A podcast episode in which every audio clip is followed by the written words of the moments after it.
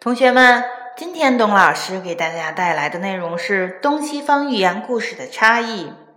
在这之前，我们先来欣赏两则寓言故事吧。大家可要认真听哦，后面会让大家说一说东西方寓言故事的差异。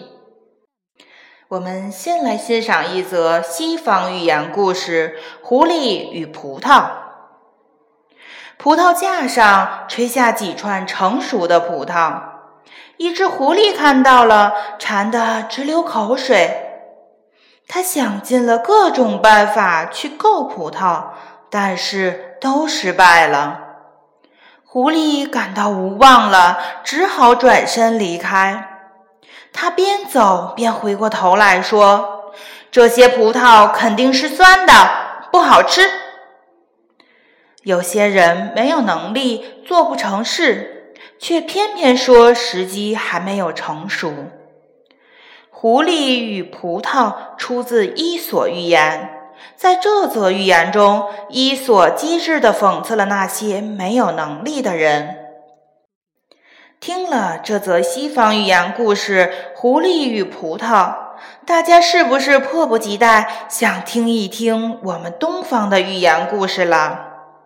那我们接着来欣赏一则东方寓言《掩耳盗铃》。春秋末期，晋国有个叫范鸡舍的人，家门口挂了一口大钟。在我国古代，钟和铃都是乐器。一天，有个人到范吉舍家里，见到门口的钟，想偷偷地把它背走。但是钟太笨重了，他根本无法把它背走。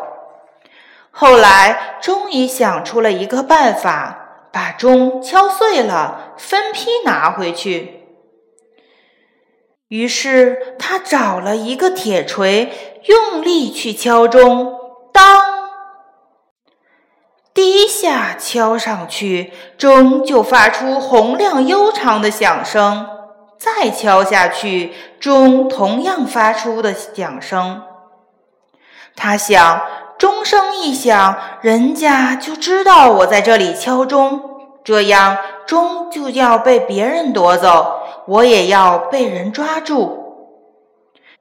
于是他捂住自己的耳朵，这样钟声再响也听不见了。他想，既然我离得这么近也听不见，其他人当然更听不见，就可以安全地将钟偷走了。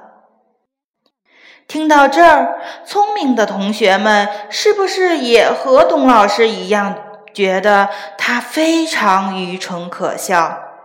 虽然他捂住了耳朵听不见钟声，但别人的耳朵没有被捂住，当然还会听见钟声。后来人们就把这个故事概括成“掩耳盗铃”这一成语，来比喻那些自以为是、自欺欺人的人。那东西方寓言故事到底有什么区别呢？我们接着往下听。寓言是文学作品的一种题材，用简单的故事表达深刻的道理。西方有四部最著名的寓言：伊索寓言、克雷洛夫寓言、拉封丹寓言和莱辛寓言。伊索寓言是世界上最早的寓言集，里面的很多故事你一定听说过，比如农夫和蛇、狼和小羊、龟兔赛跑、乌鸦喝水等。中国古代寓言产生于春秋时期，在战国时期达到了高峰。寓言最初产生于民间，后来文人们觉得这种短小生动的故事很适合用来辩论和讽刺时事，就创作了大量的寓言。除了伊索寓言外，西方还有许多享誉世界的寓言著作。与中国古代寓言相似，西方寓言也是通过日常生活中的小事告诉人们一定的道理。但是东西方预言也有很明显的区别。西方寓言中大部分主人公都是动物或者植物，而中国寓言则大多是人物故事。借动物喻人的西方寓言和以人为主人公的中国古代寓言，这两种寓言你更喜欢哪一种呢？好了，今天的内容就到这里。大家可以选择一个你最喜欢的寓言故事分享给我们，老师要看一看谁最踊跃哦。